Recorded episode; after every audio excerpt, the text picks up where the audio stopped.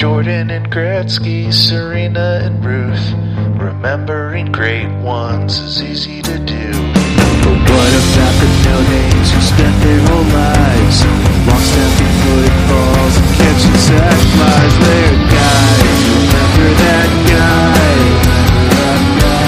Remember that guy, remember that guy, remember that guy, remember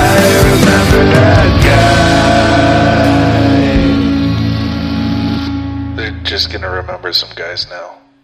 Second down and 20. 5.03 to go. Someone has run onto the field. Some guy with a brawl. And now he's not being chased. He's running down the middle, the 40. Arms in the air in a victory salute. He's pulling down his pants. Pull up your pants, my man. Pull up those pants. He's being chased to the 30. He breaks a tackle from the security guard at the 20. Down the middle, the 10, the 5. He slides at the 1. And they converge on him at the goal line. Pull up your pants, take off the bra, and remember that guy, the show where we mine our memories for nuggets of nostalgia about peripheral players, past and present. Hey there, folks. It's me, James, one of your hosts, and I may or may not be wearing a bra right now. Diaz back once again. Can confirm I'm not wearing a bra, but our special guest might have some things to say about bras.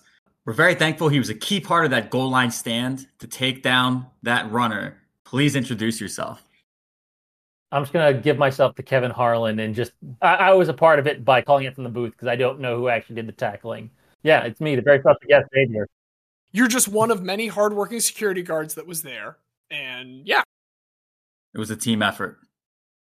we are going to kick off this time, as we always do, with what's making memories for us right now. And I- I'm going to switch things up. I'm going to start this time because I'll, I'll let you all know that right now, as we record this, the Orioles just lost two games to the Cardinals. Everything is falling apart. I no longer want to think about October baseball. I want to think instead about November baseball. Because just this week, it has been announced that La Liga de Béisbol Profesional de la República Dominicana, or LIDOM, or LIDOM, to those of you who do not speak El Español, it is the Dominican Winter League coming to the shores of America this coming November. This was just announced that the Mets at Citi Field, since you know they're not going to have playoff baseball to worry about anytime soon, they are going to be opening their doors instead to some more successful teams. And this is just super exciting. I just like really wanted to take a moment to celebrate this. I wanted to talk about the two teams that are coming in for a moment. We've got the first one. This is the one that I'm kind of almost surprised. Las Aguilas Cibaeñas, uh, the Aguilas de Cibao, they are the team that current Met Starling Marte has spent two previous seasons with. But what's interesting about them is they play in El Estadio Cibao. It is the biggest one in Lidom. So it's about 18,000 people or so. And it's known as the Valley of Death. And it claims to be like one of the greatest home field advantages in all of sports. Its Wikipedia page describes it as uh, it is described as the loudest and happiest stadium in the Caribbean. I'm not entirely sure how you measure the second one, but admittedly, you can probably measure happiness in championships. And the Aguilas did in 2021 tie the league record for most championships all time with 22 of them. However, the very next year in 2022, the other team that will be facing them this coming November, Tigres del Licey, took it right back with their 23rd championship. These two teams, in approximately the 73 years that this league has existed, have won a combined 45 of the championships. No, there aren't a lot of teams, but still, that is absurd. What is particularly exciting about the Tigres del Licey is that last year they had the league MVP as well. That league MVP is Mets rookie sensation Ronny Mauricio, who just got called up, I believe, two weeks or so ago, and is providing them with some very nice moral victories down here the stretch in absence of normal victories. But you know, is he now going to play another year for Los Tigres del Licey? Is he going to show up and show out in the only place in the world more Dominican than the Dominican Republic, which is of course New York City? It just sounds like it's going to be a fucking awesome atmosphere. And I don't know, guys. We might have another New York sports trip on our plate. Those Dominican teams sound like essentially the baseball version of the Scottish Premier League. It's been around for 125 years, and Rangers have won 55 titles, and Celtic have won 53. No one else has more than four. And half the teams that have won that aren't them have gone out of business. So it's just, hey, these two teams and everyone else are just there to lose to them. And also, are you kidding me? Two Dominican teams playing in Queens. The, Yeah. the, the tailgates might burn Yeah, down. Yeah, dude. Of the like I don't. We really might have to go. I don't know, D- Diaz. We can call it a joint birthday thing for the two of us. Hey, let- let's split the difference. Let's get up there, get some mofongo, get some pasteles, some tostones, The and we'll problem just have is a good old time. we probably can't wear any Puerto Rican identifying clothing. We can just all go um, very USA. Oh, we just all go the Rob Lowe route. That's what we do. We're we're pro baseball. Um, speaking of foreign pro baseball, I would also be remiss if I did not take a moment to tip our cap to the Central League champions for the first time in 18 years. Diaz, your Hanshin Tigers early this morning did clinch their first Central League in a long time. Looking forward to their likely spot in the climax series. Let's have them bring it home. No KFCs were harmed in the making of this league championship. And Diaz, while we're on championships, I would also be remiss if I did not take just one moment to acknowledge that between the two of us, I did in the fantasy WNBA league this year win our third place championship. A well played match, my friend, but I do claim that one this time. Look, it's it's tough to have known that I played you in the third place championship and lost. It's a fact that I need to live with, and maybe one day I'll come to terms with it. Because we do know that the third place championship is the most hallowed of all championships. But when I think of that, I then instead think of my Hanshin Tigers, who I absolutely knew just won the Central League. I've been waiting for it ever since I started becoming a fan of them. And you know what? I'm gonna. This is actually gonna tie in now. I'm gonna be a Tigres guy for our Dominican game. I'm just gonna stick with the the brand loyalty, the the nickname loyalty for all of my non-American baseball teams. I just I now I want to see this like really big, chubby, red face, sunburnt Bayou equivalent of a Dominican guy saying "Vamos Tigres" in a like Hispanic Ed Orgeron voice. Vamos Tigres. I mean, that's already a thing in Mexico because Tigres is the one like the biggest club in Mexican soccer right now, and their biggest like the the biggest rivalry game in Mexican soccer right now is Tigres versus Rayados of Monterrey. Both are Monterrey teams, and Tigres and Rayados have the most money by far and just brutalize everybody else. And in the first soccer game I ever got, which was FIFA 2005, I did pick Tigres as my franchise to play with. Vamos Tigres. Everything coming up Tigres. Everything's coming up Tigres. But what else is coming up Diaz right now? What is coming up, Diaz? Football's back. Let's just talk about football generally right here. And let's talk about what we can do to make sure that football is the most fun for everybody possible. Because what I really like about football is when the really good players are healthy and get to play games. I really love when the good players get to play. And it makes me really sad when the good players can't play because there's one specific playing surface which has been demonstrated across all sports because this is a very well known thing with women's soccer that the incidence of ACL injuries is much higher because of the field turf surface.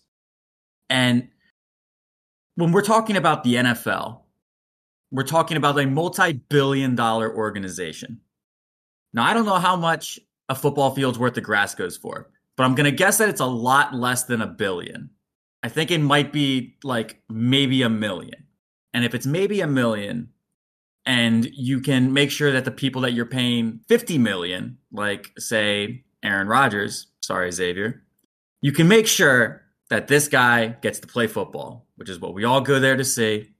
It's what we love to see. And it just seems like a very simple investment, doesn't it? Like it's such an easy win for the NFL. And it is mind blowing that Roger Goodell right now is still going around like, oh, just commit, Roger. The grass is okay. It- The grass is greener simple. on this side. it's simple why they do it. It's the cities that still use turf. They do so because they host large events outside of football games. And that's the only reason. Because grass is cheaper than turf if you're installing grass once or a couple times. The problem is, especially with the Meadowlands, they had three nights of a concert, then the Giants game, and then the Jets game. And if they were to have grass, they would have had to have replace it every single day. So the problem is more of owners wanting to use these stadiums more often than once a week or, or eight or nine times a year. And a lot of the cities that have grass fields, you'll see that those stadiums are not like main concert venues for those reasons. It's not a good reason, it's a greed reason, but it is the reason why. And I, I know that MetLife had actually just this year changed to a new type of turf, which players had said is better than the ones they had last year. Like last year, it was universally panned as like this is the worst turf in all of sports. Like it will kill knees. And like apparently the players despite them saying, yeah, obviously we prefer grass, they didn't seem to have much of an issue with the MetLife turf. And I know Robert Saleh was saying that hey, if it was a non-contact injury for Rodgers, I, I kind of would be all over that. But it was one of those things where he got planted by a very large human being wrapped and landing on his ankle.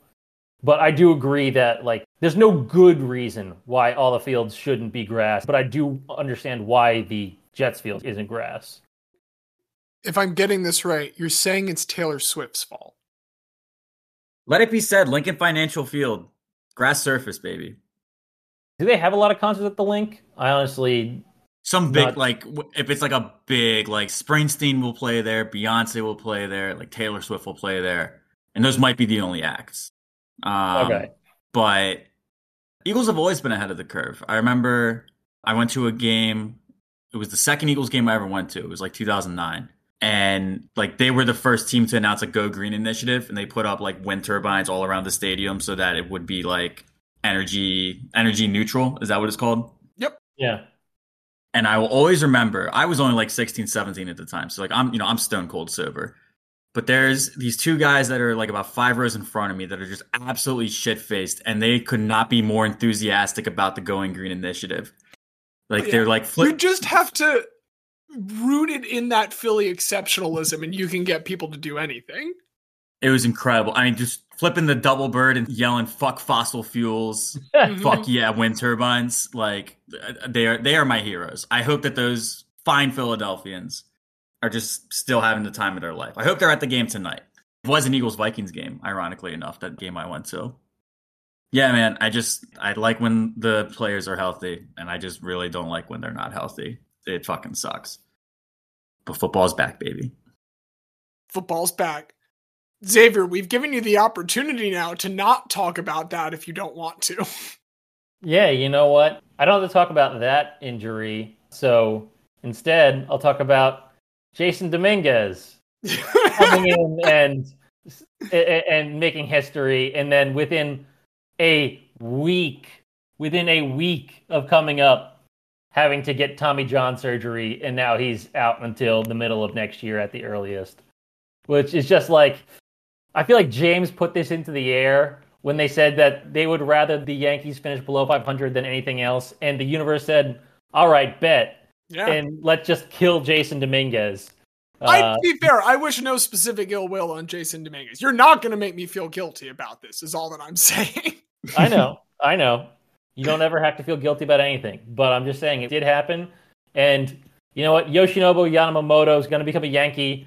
And he'll and he'll get Tommy John surgery by May. So it's no, he'll do the Tanaka. He'll he'll somehow manage to be like the second person ever to avoid it for you guys. Yeah, I, I, people did not talk about that. Remember, enough. yeah, remember when Masahiro Tanaka didn't get Tommy John surgery? Yeah, he just pitched with no UCL for years, which is and and was good. Like yeah.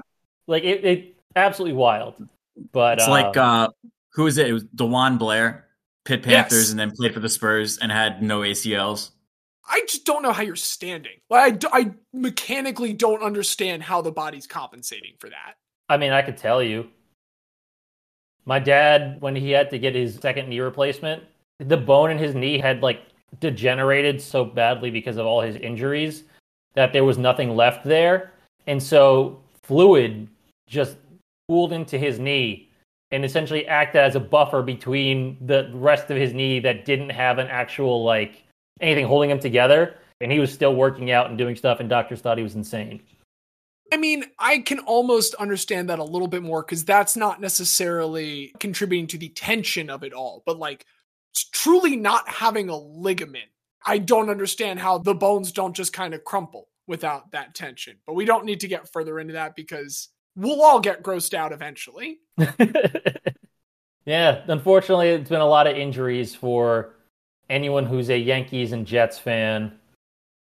So that sucks. But one good thing is Luis Rubiales finally resigned, even if it took him going on Piers Morgan's television program to try to rewrite history and say that he had apologized in the beginning and that, you know, he was doing this out of the goodness of his heart and not because everyone wanted him out. But that part doesn't matter. The part that matters is that he's out. And also, La Liga Femenil, the women's soccer league in Spain, had been threatening a strike over very low salaries, and they were able to come to an agreement for a significant pay raise. So, after a couple weeks of terribleness, Spanish women's soccer looking okay right now. Do they have a team called the Tigers that we can also support? Possibly. No, no las veo. No hay Tigres. Está bien. Speaking of supporters, we have decided here as we approach several milestones and pass several milestones, we didn't want to let our heads get quite too big. We wanted to make sure that there was a little bit of oversight on all of this. And so, what we've got for you today, folks, is a roster of some of our dear friends and dear listeners, just like you, who have come to correct some mistakes, and some missed opportunities to properly honor both guys themselves and the concept of guy that we try to enshrine here. And so, what we're going to do next is just introduce those good friends. We hope you'll enjoy this as we take a look back at times that we done fucked up.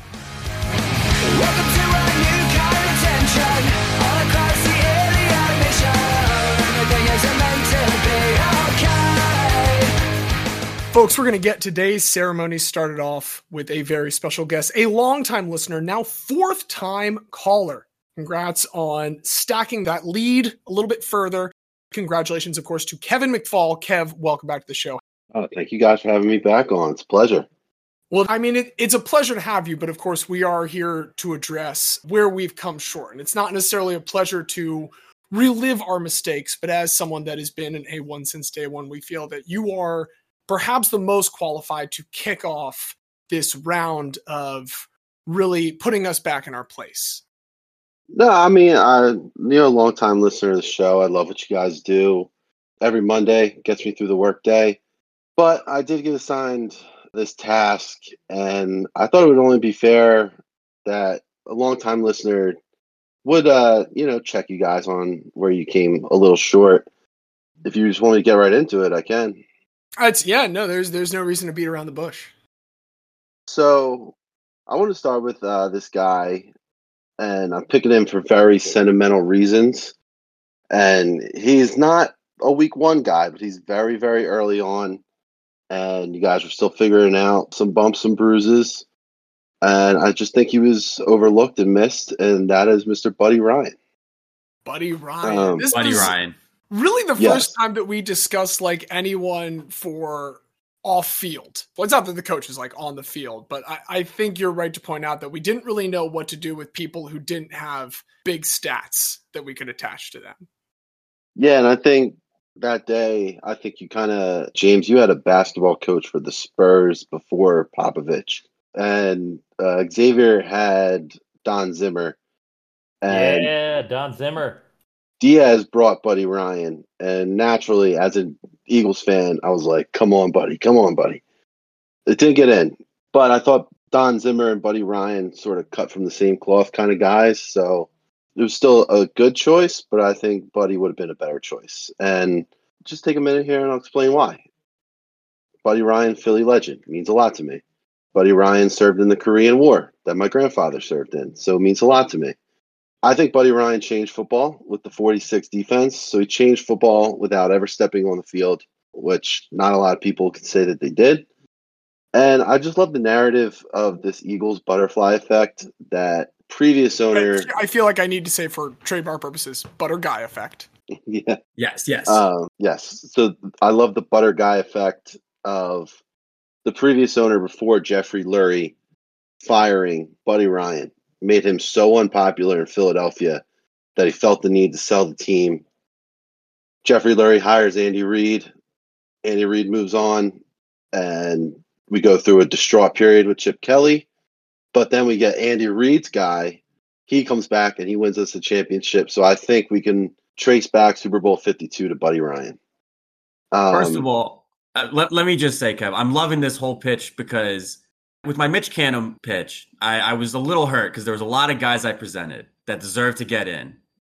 And I think Buddy's right at the top of the list. And I think you're nailing it. Just as I am willing to attribute the winning run to yes, Mitch it's the Canham directing the circuitous logic. It's the circuitous logic that stands out. the rage in Philadelphia that burned when Buddy Ryan was fired was not quenched until a series of moves later led to Doug Pederson leading the Eagles. And I think I don't want to make the claim for you, but it sounds like you might be saying Doug Pederson owes his entire career to Buddy Ryan. I mean, I don't think it's too far fetched that if Doug Pederson were to ever get in the Hall of Fame, that he would start off by saying, I'd like to thank Buddy Ryan. That's the first one. Exactly. Yeah. Number one, Not the his call. wife, not his kids, not the Lord, Buddy Ryan. I gotta say, I, I love this also because it's very early, but we have gone to more categories that Buddy Ryan, you know, while maybe not exemplary in, does kind of also stand out in. We have talked about labor rights, and he is a very pro labor coach historically. So that is something that we love the the ways that he not only stood with his players during the strike, but then also fucked Dallas up real good for not standing with their players during the strike afterwards. He's got some weird claims to fame with the record books. He is the only non-head coach to like be hoisted after the Super Bowl. So it's amazing that we've further refuted how wrong we were to not honor Buddy Ryan as we've gone further. No disrespect meant to Don Zimmer. I don't want to say I regret my vote on Don Zimmer, but I'm I'm glad that we're giving Buddy his due. Yeah, Don Zimmer, great choice. Everyone listening, go back and listen to Diaz's pitch for Buddy Ryan because I only wanted to bring things that he hasn't mentioned just to kind of keep this short and sweet. So before I get to my main argument, I do want to say, following up with what you said, James, about Buddy Ryan falling into some other categories that you guys love. You guys talked about nepotism, you know, nepotism babies, and Rex and Rob were on his coaching staff in Arizona. That counts for one. Rex is pretty good. Rob is a nepo baby. Yeah, I mean, Yeah. I, I can't hate on Rex Ryan, I, but he, I mean, to be fair, they're definitely both nepo babies anyway because they got a lot of exposure thanks to Buddy. I mean, Rex talked a lot about his experience growing up watching Buddy with the Bears. So I think the nepo baby thing works there for the Ryan siblings.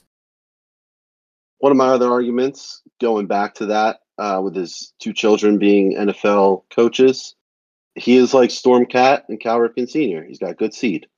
The seed is indeed strong. So he's up there with Stormcat. I think he's up there with Cal Okay. Ripken Sr. I don't think we need to say he's up there with Stormcat. I don't think anyone's Yeah. up there with Stormcat. I, I mean, like Genghis Khan, maybe.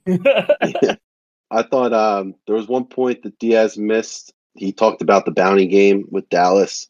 My father always liked to remind me of the body bag game with Washington, where he was kind of on his way out. I think it was his last season. And he told the press pregame that they were going to leave in body bags, and nine Washington players got hurt in the game. So calling his own shot there. and it got to the emergency quarterback. I think I think that game ended. I want to say it was Brian Mitchell had to play quarterback for uh, Washington. That's just such old man talk too. He's like, they're going to leave in a body bag, and then you don't ever see nine players get hurt anymore. Buddy Ryan walked so that Sean Payton and Gregg Williams could run. Yeah. And my one last fun stat was you guys mentioned him serving under Neill Armstrong in Chicago the head coach before Mike Ditka. There was also a pilot in the Korean War named Neil Armstrong who would eventually go on to walk on the moon. So, Buddy Ryan served under and served with Neil Armstrong. Again, playing to themes that we are fans with. The one who he served under in Chicago, I think it's pretty safe to say, the less famous of the two Neil Armstrongs. Yeah, undoubtedly. There, there's somebody on some corner bar outside Chicago Stadium that's talking about, you know, they should have never got rid of Neill Armstrong. So my main argument here why Buddy Ryan should be in is actually just a little beef with Diaz here. Diaz, I thought you rolled over a little bit. I went back and listened, and that that is not the Buddy Ryan way. It's not. Buddy Ryan It's does not. not. roll over. You, that's that's you, uh, early show Diaz way too. That is not, I think, modern day Diaz. modern day Diaz would go out on his shield for Buddy Ryan. I would threaten to leave the podcast if, as I look at that trio that we nominated that week. If if it was truly to be against Buddy again, if we were to relitigate that whole episode, I would go out on my shield. I will say, as I did then, I do think the most guy coach that anyone nominated was the guy that Gregg Popovich fired so he could replace him and become the greatest coach of all time. Bob In- Hill. in ter- by the way, we haven't said his name. Shout outs Bob Hill, but that's not who we're talking about here. We're talking about Buddy Ryan. Yes, that was just my thing. I thought some of the arguments for Don Zimmer, you know, him being a lifer, which I kind of attribute to Buddy Ryan as well. He was uh, in the NFL for a very long time. Kids living on that legacy now. I just thought you guys, and again, it was early day. It just seemed like when it got time to litigate, it just seemed like Don Zimmer was almost too much of a foregone conclusion. I don't think Buddy Ryan got enough legal representation I mean, maybe because the one lawyer on the podcast did such a great job advocating for Don Zimmer. I appreciate that you brought this up, this sort of the length of discussion, because one last point I want to make about this episode that came up as I'm looking at a sheet of runtimes that I keep going for it. It's really when we break into the upper percentile of runtimes since that we used to think like, oh yeah, this will be a show we can do in like an hour every week. And this was the first time where that became very clear. Oh no, we cannot. No, I mean, but you, the show is so great just because you guys go into great detail. And the great things about guys are their uniqueness. You can't tell a broad story about a unique guy. So I appreciate the runtime. And like I said, it gets me through my mornings every Monday. So uh, one last thing I thought DS forgot maybe in his argument. Don Zimmer got a lot of love for fighting Pedro Martinez. Buddy Ryan got in at least two confirmed fights, and he would have fought Jimmy Johnson had his behind not been so wide, as Jimmy Johnson said. And you know what? Buddy Ryan was 62, and I wrote the offensive coordinator's name down. No, I didn't. The offensive coordinator that he fought was 42. So it was 62 versus 42, and I still would have put my money on Buddy Ryan. And that is my argument for Buddy Ryan today. Well, while we appreciate the kind words there, Kev, we appreciate the constructive criticism even more because I think you have done well to point out some flaws in the process that led us to overlook Buddy Ryan. Again, not at the expense of Don Zimmer in the slightest, but I think presented with the opportunity that we have today, I think that we have some honors to bestow. We do, and it's long overdue. Just as Mike Ditka stole the valor of the 85 Bears Super Bowl from Buddy Ryan, but real Chicagoans know, and real listeners of this podcast know, there's only one guy that you can attribute that success to. There's only one guy that could take a team that had literally just one guy on offense. It was really just Randall, but build the most terrifying defense of all time. Uh, he's the progenitor of the 4 6. He is the progenitor of the Ryan family. I don't think he gets the blame for the foot thing with Rex. I think that's kind of just on Rex. But he does get credit for Rex's defense. He does get credit for Doug Pederson winning the Super Bowl with the Eagles. And he does get credit for being officially inducted into this hall. Welcome, Buddy Ryan, to the Hall of Guy. Welcome, Buddy Ryan. It was a pleasure, Kevin, to welcome you back on again. And uh, if you have no final remarks, we'll go ahead and see who else it is that we are about to be so thoroughly corrected on. No, no more remarks. Just glad Buddy Ryan is getting his due. And thank you for having me back on. I'm sure I will be back on soon. We'll look forward to it. You sweet young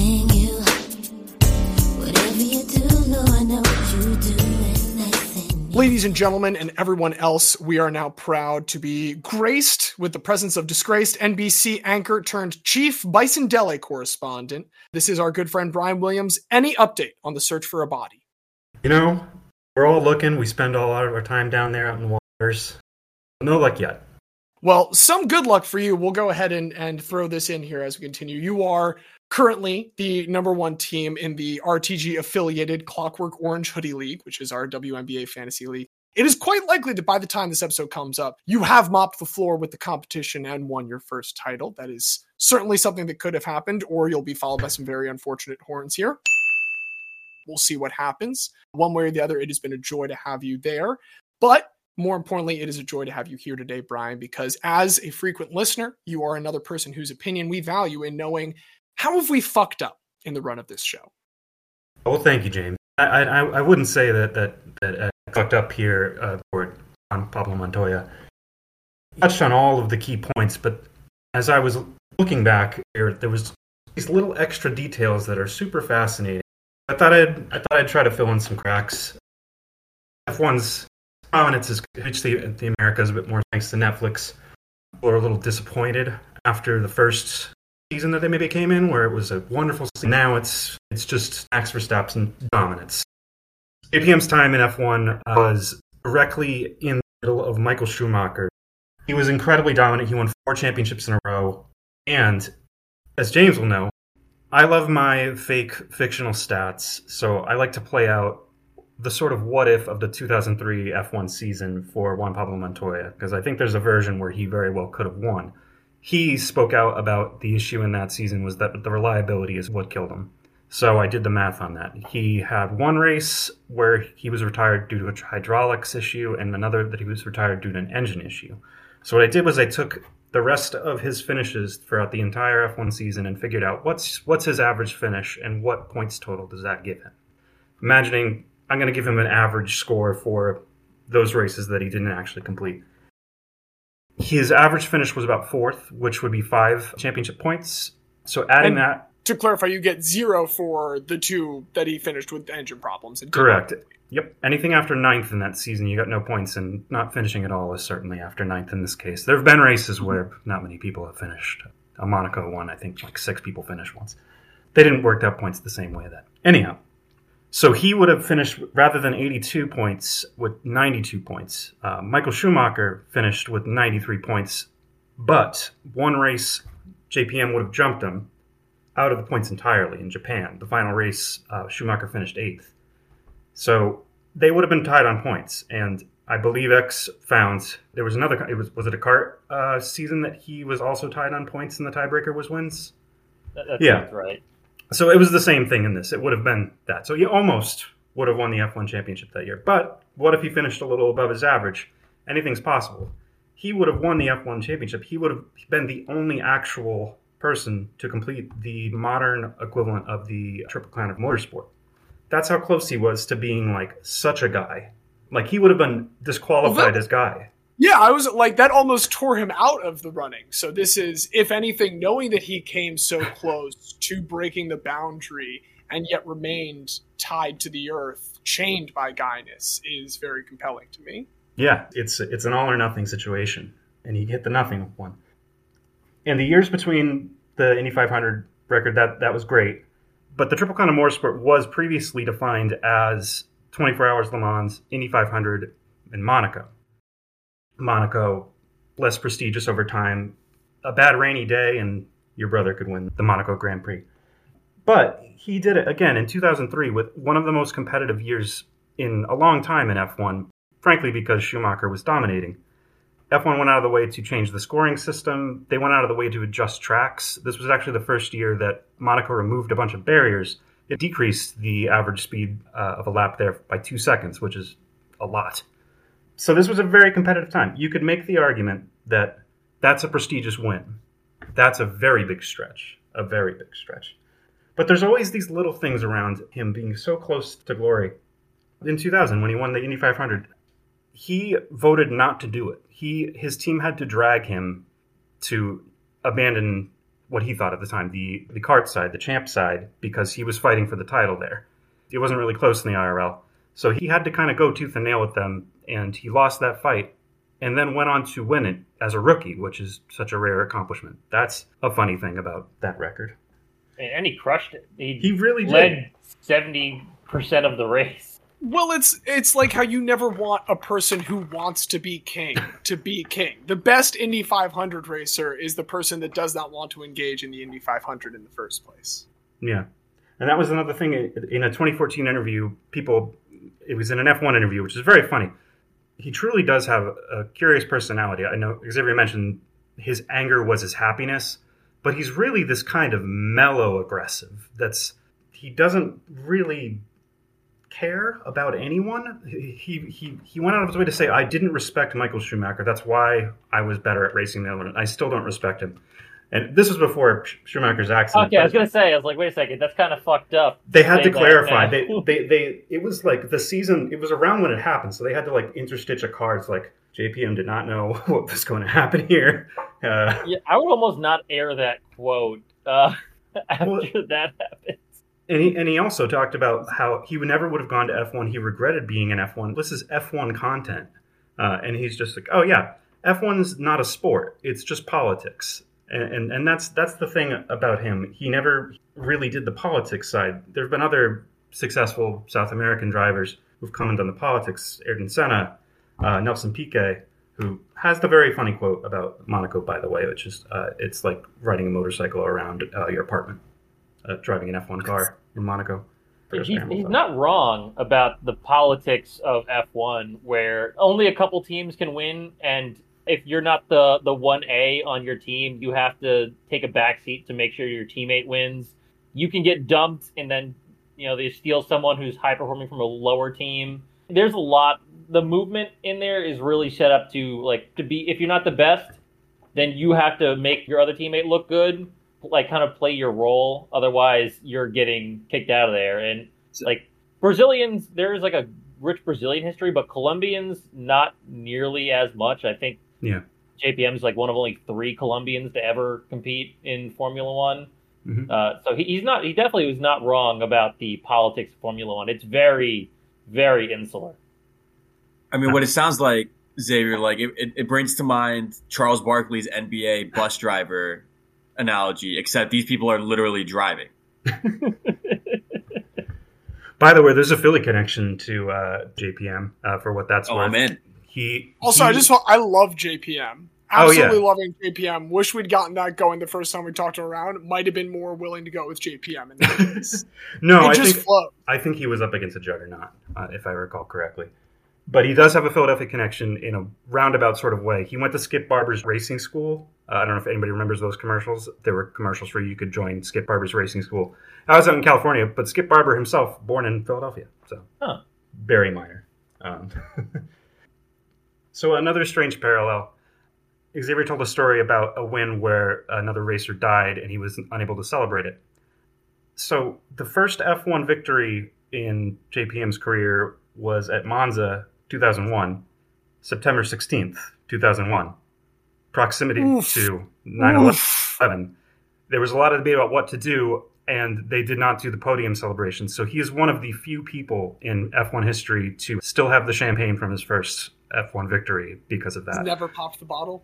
never pop the bottle. It gets crazier. The day before the in the CART series, if you remember the name Alex Zanardi, they did the swap. Alex Zanardi was in the German 500 in which he had an accident where he lost both of his legs. That same weekend. Anyway, I mean, it's like it, it's like you, you see that meme where it's like the greatest predictor of financial collapse is the Phillies are in the World Series. Like the greatest predictor of tragedy at F1 is JPM finishing on the podium. it's true. Somewhat good news about Alex Zanardi. He did return to racing in hand cycling and triathlon. He had some success. He also did have a serious injury that left him hospitalized for a year and a half. But if it's one where he didn't lose two limbs, it's not his worst hospital stay. I'm saying. I mean, I, I love like stories of athletes who compete even after like serious injury. Like I was reading a thing earlier about wheelchair football, which I didn't know existed. I knew wheelchair basketball existed, but it's apparently a big thing up in like Buffalo where Oh, yeah. they literally do it on hockey rinks with special wheelchairs and they're playing football and just beating the crap out of each other. And then they do wheelchair hockey on those. You can wheelchair anything. It's like how you can fry anything if you go to a state fair and you just bring them stuff and like they'll throw it in the fryer for you. You can just bring wheelchairs to any sporting event. and They Deep will. fry my mic. Wheelchair football did reach some prominence uh, when the Jason Street plotline in Friday Night Lights uh, followed his wheelchair football career. I've I've done the book and I've done the movie. I haven't. The, the show is, is just too many hours to commit at this point. There's Very a- daunting. There's so much TV out there. You can put it on the list or not, and you'll you'll live a happy life. And yeah, I don't know. You did a good job. You you really did. I don't know if I've I've proven anything here. Well, I'll tell you one list that we have right now. It's a very short list. It's just one name long, but it is a list, Diaz, of people that I think we have some honors to bestow upon. Yeah, we do have some honors to bestow here. Uh, you know, this this hall's not perfect, and no guy is perfect. And Juan Pablo Montoya, a somewhat mercurial personality, but I think it is that personality that can help to elevate a competitor from just that to guy status. Love the fake stats that you brought up during your pitch. Um, all stats are fake. I am an inherent eye test guy.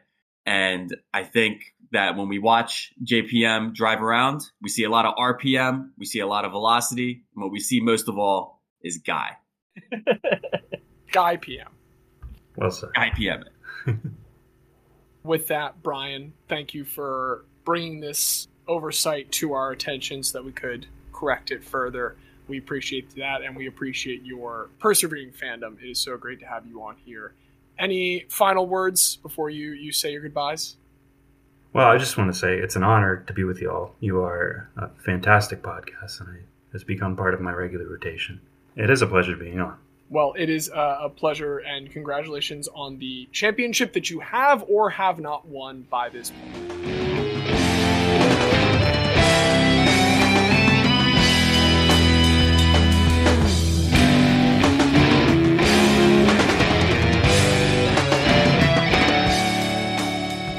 On the docket this evening, folks, it is described by Xavier, our own personal Richard Francis Burton. I'd like to think of him instead as the current Guylionaire champion and the chief IT expert for RTG Enterprises here. Please welcome back to the show, Brooks Rudy. How's it going, bud? Thank you. Pleasure to be back. I appreciate the new consulting title you have just handed me and look forward to supporting whatever IT needs you have. Exactly, and I'm glad that you noticed there was a title and there was not a salary mentioned. Yep. Since you are trivia expert, I'll go ahead and phrase this in the form of a question. Uh, what is an air that you have found in our uh, back catalog? Um, I looked at a few very key people, and this is all specific to baseball. I, I will say that I did not feel confident in any other sport, major or minor, to say this is definitely a thing where I can push back and say I think this is a guy that was missed, with the exception of baseball. It is my favorite sport to watch. I don't know why that is true from like 2015 to 2022, but it has been utterly delightful in 2023 and revitalizing, honestly, for both the sport and fans like me.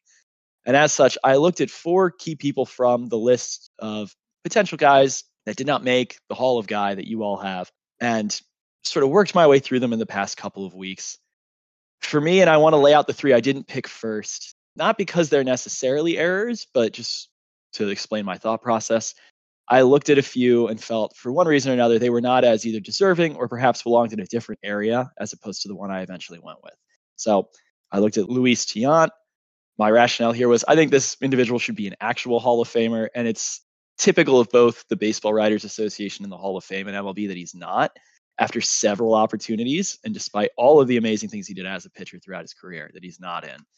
I also looked at Randy Bass, who didn't have much of an MLB career, but an amazing four or five year span with the Japanese Professional Baseball League, and I believe is in the Japanese Baseball Hall of Fame. So that kind of said to me, he's been recognized for his greatness there. And I also looked at Nancy Faust, and I continue similar to sort of the the organist, uh, head of sales and ticketing that you all look through as guys. Think that there's a lot there that goes unrecognized that should be recognized, but ultimately where I landed was with R.A. Dickey being a guy to me that should be in the Hall of Guy and was not. The episode, which I believe is episode 29, was well presented. I think R.A. Dickey did not fit the context or the theme of that episode. And Ian Johnson, I think, is who was actually selected, which of the three options I think was an excellent one. But to me, R.A. Dickey is a guy.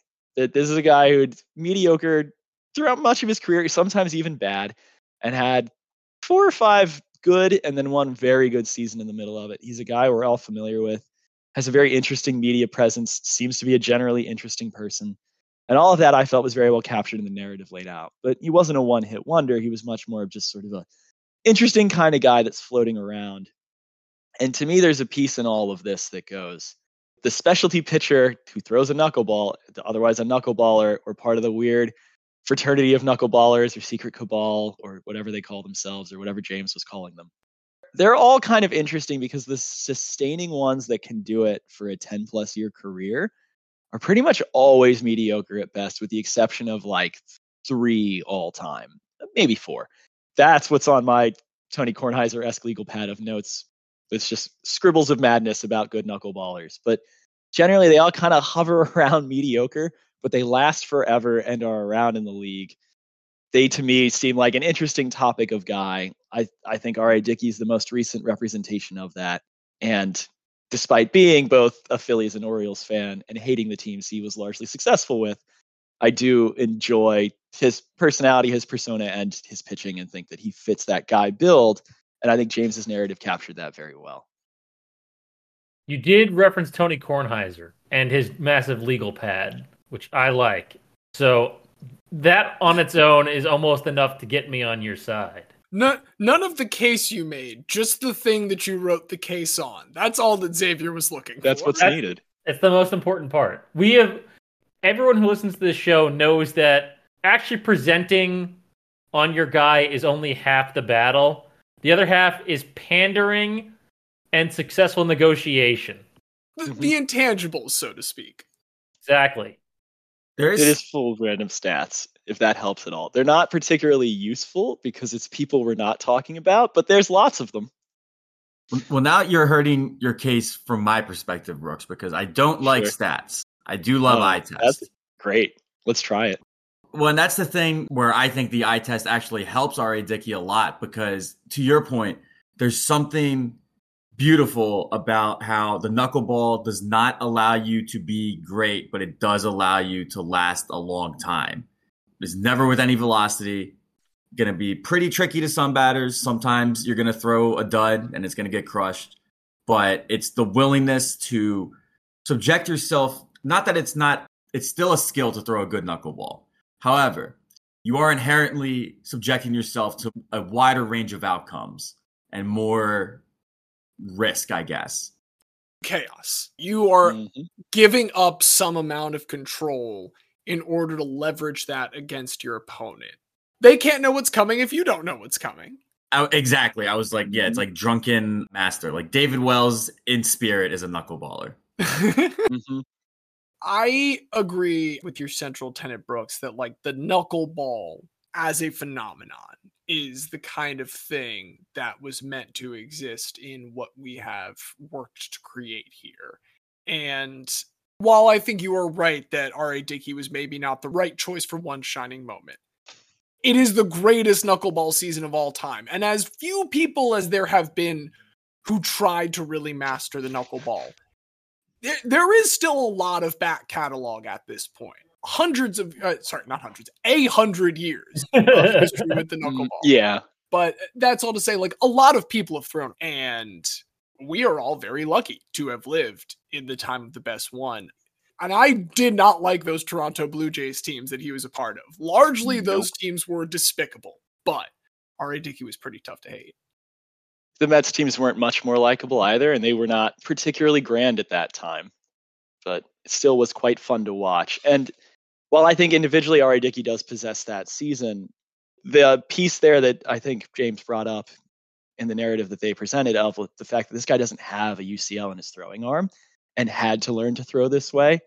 And it took some time, but he, it was something he clearly had down at a rate that was quite impressive. That I, I think is a good mark of intangibles. Now I'm just going down the rabbit hole of let's say Shohei comes back as the greatest knuckleballer of all time. I mean, if he decides to be a knuckleballer, he'll be the greatest knuckleballer of all time. If he decides, I'm just going to go out and be like a slugging left fielder now and break Mark McGwire's single season home run record, Or Bo- Bonds holds it, I think now. It's Bo- Bonds had 73. It, it is funny mm-hmm. how he has both the single season and the career home run records, and yet true baseball no people will not acknowledge it in either. In, One other thing I feel like bringing up is that knuckleballers just feel like the most guy pitchers. Yeah. Like Mhm. it's just something that you're watching on TV and you're like, well, I can't throw 99 miles an hour, but I can figure out how to throw a 70 mile an hour ball that no one knows where it's going, including me. That's like half my pitches anyway. Not to like be too cute about it, but it does seem to attract the pitch that is a certain kind of guy. And it it sounds like upon re-examination, we are all in agreement that R.A. Dickey is not just a guy, Diaz. he's not just any guy. He's a guy that loves pitching. He loves finding a way to get it done. He doesn't need a UCL. Tommy John factory is going way out of business because R.A. Dickey is not just a knuckleballer. He's not just any old guy. He is a distinguished member now of our Hall of Guy. The knuckleball can't be straightened out, but we have been set straight now with this correction, Brooks, and we thank you for providing that steady hand on the tiller to get us straightened out. Thank you so much, man, for coming on and and sharing this with us. Any final remarks that you want to make here on the way out? I'm happy to always come on and to return and help set records straight. I personally would love to talk about knuckleballers more because I find them both so strange and so guy esque. and now that I have a pile of names of strange people through time that do this thing, I would be happy to speak on that later if ever needed or wanted. I can't imagine a scenario where you need Oh, that, no. but I I, It no, is an I option. think a knuckleballer episode for our off season, I think would be great.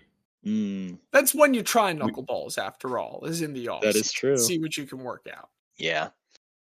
The other thing, I was looking at the list of current and former knuckleballers. There appears to only be one who's active. It's Matt Waldron on the Padres. Yep. And I remember watching him earlier this year and being like, this guy needs some help. At the same time, I do hope, as the lone knuckleballer in the league at present, he stays in and the secret brotherhood of knuckleballers everyone quietly knows about can assist a bit. Once again, pitch can't be straightened out, but maybe the pitcher can be. Mhm. Uh, Brooks, again, not to bear too heavy of a pun sword, but we must knuckle down here and continue along our paths. However, we have very much enjoyed this time that you walked along that path with us. Thanks so much, buddy. Mhm. See you farther down the trail.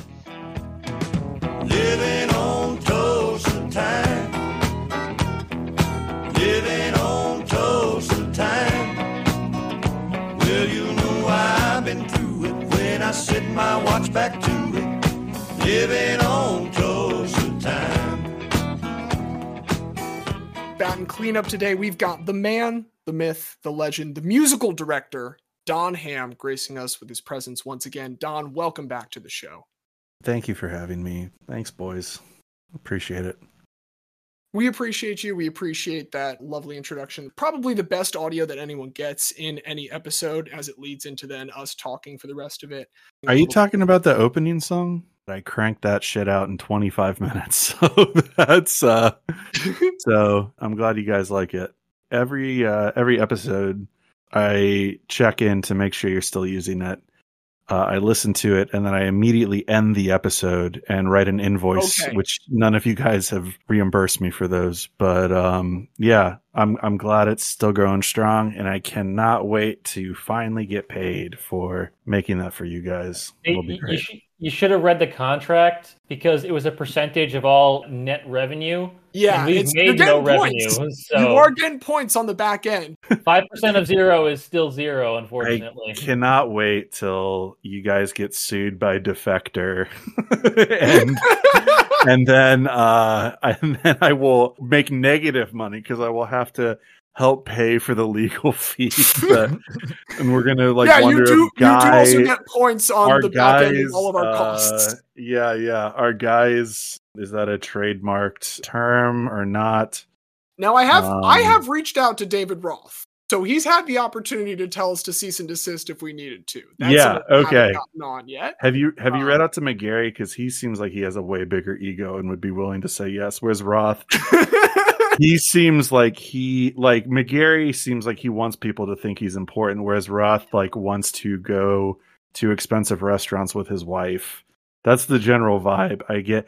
You know, I hate to say it. This is really like podcasting about podcasting, but the episodes where fucking Magary isn't there and it's just Ratto and Roth, those are just like chef's kiss perfect. But um, you know, I think it's uh they don't do nearly as much research as you guys, and they don't get into the weeds as much as you guys. So Thank you for talking that shit on our behalf, Zach. Hell yeah.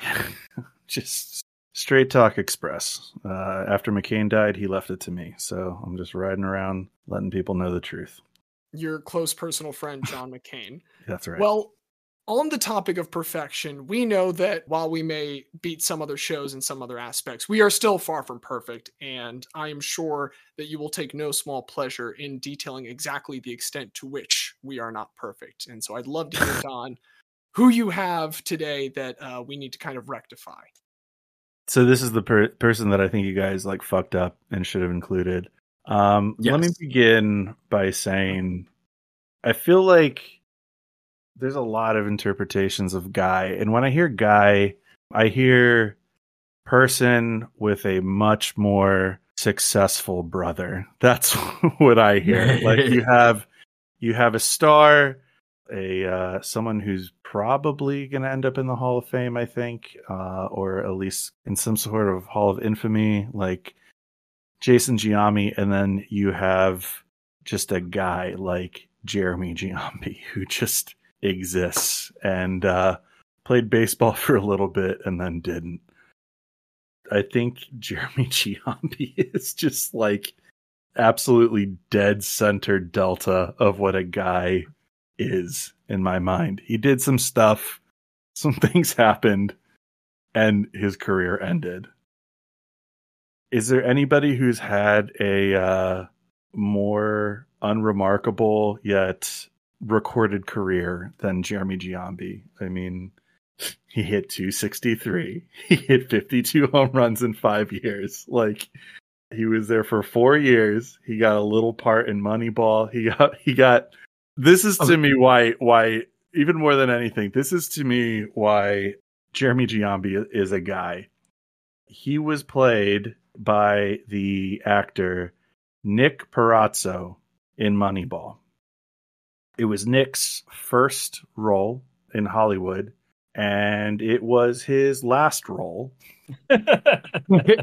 so he was literally like he had a bit portrayal in a movie, and then that guy also vanished. So his like guyness, his like mediocrity when it comes to his career, it transcends just baseball.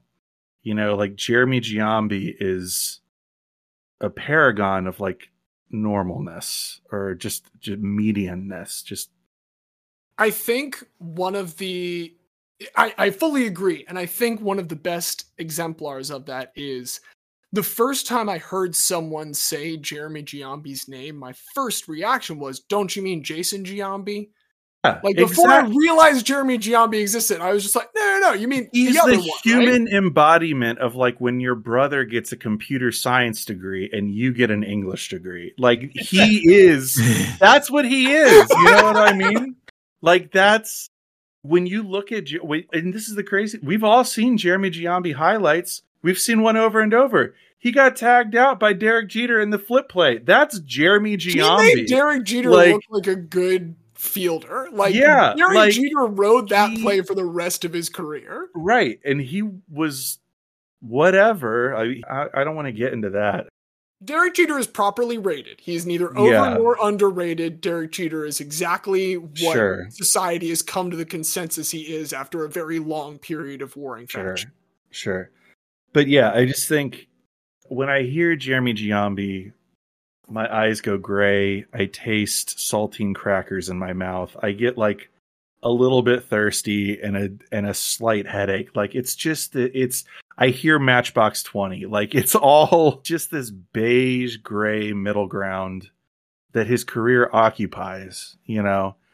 And if we're not like defining a guy as that, I don't know what a guy is.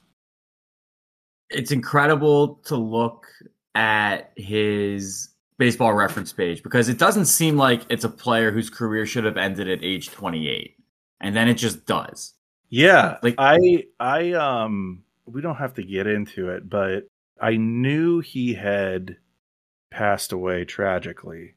But I thought that's what cut off his career. Like I I don't know why like that 20 years from him like stopping to playing to when he passed away like I don't just- know what it- happened there, but I thought like that was what it was. There's like 20 more years of life that are just undocumented from from what I can tell. So i do i do think he was he had a role on mlb network i think right okay, Did He he, or did Jason? Do we know for certain it was him and not Jason? i I am not even say saying that I think that's the case. That's just again my immediate reaction, which I do think just plays right into Don's hand. I think he did. I cannot remember ever seeing this guy on TV. Let me ask you a question. Do you think if you saw right now, don't look it up. If I showed you a picture right now of Jeremy Giambi, the actual Jeremy Giambi, and then a picture of the guy who portrayed Jeremy Giambi in Moneyball, would you know which is which? Would you be able to tell which I- one? i would assume I think I actor jeremy Giambi is probably in better shape that would be my guess I'm going to be honest, if not for what I would expect to be certain production details between the uniforms, probably not. That's yeah, be that's what I'm face value. saying. Like, it's just he's all the sliders on the create a character just untouched. Like, He is middle. he is just the middle. yeah, he really was. joe player And like, okay, th- and this is the part. Like, this is why I think you guys are fucking up by not putting him in. Those people have to exist. Like, we need those people Yes. in life. Yeah. And I think, You don't get especially against in this replacement without fucking replacement. country, especially in this fucking country, like to lean into being unremarkable, there is there is a level of like downright bravery that I think that requires, you know, like we need tax collectors. We need the guy to hold the stop sign so traffic can only go one way. Like we need the dude who scans your ticket when you go to a ball game. Like we need these people. Some of us are them. I'm not pointing fingers. I don't feel strongly about this because I'm one of them, but we need the unexceptional. Like we need bodies. You know what I mean? We need bodies.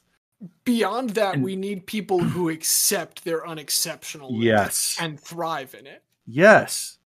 And I always got that sense that he kind of was, I don't know, maybe he was cool being Jason Giambi's brother. I don't know. We don't know for sure now, but um well two, yeah. two things i personally love in guys are a good what if and a philadelphia connection and to me the great what if in jeremy Giambi's career Yeah, he was a Philly in 02. and the one year he plays here has a 974 ops Yeah, there you go. what could have been if only jeremy giambi could have You been had brought Jeremy to philadelphia Giambi- sooner To the He- Rollins core, the Utley core, like you've got it. Yeah. You win 2009. We take away Alex Rodriguez's only championship ring.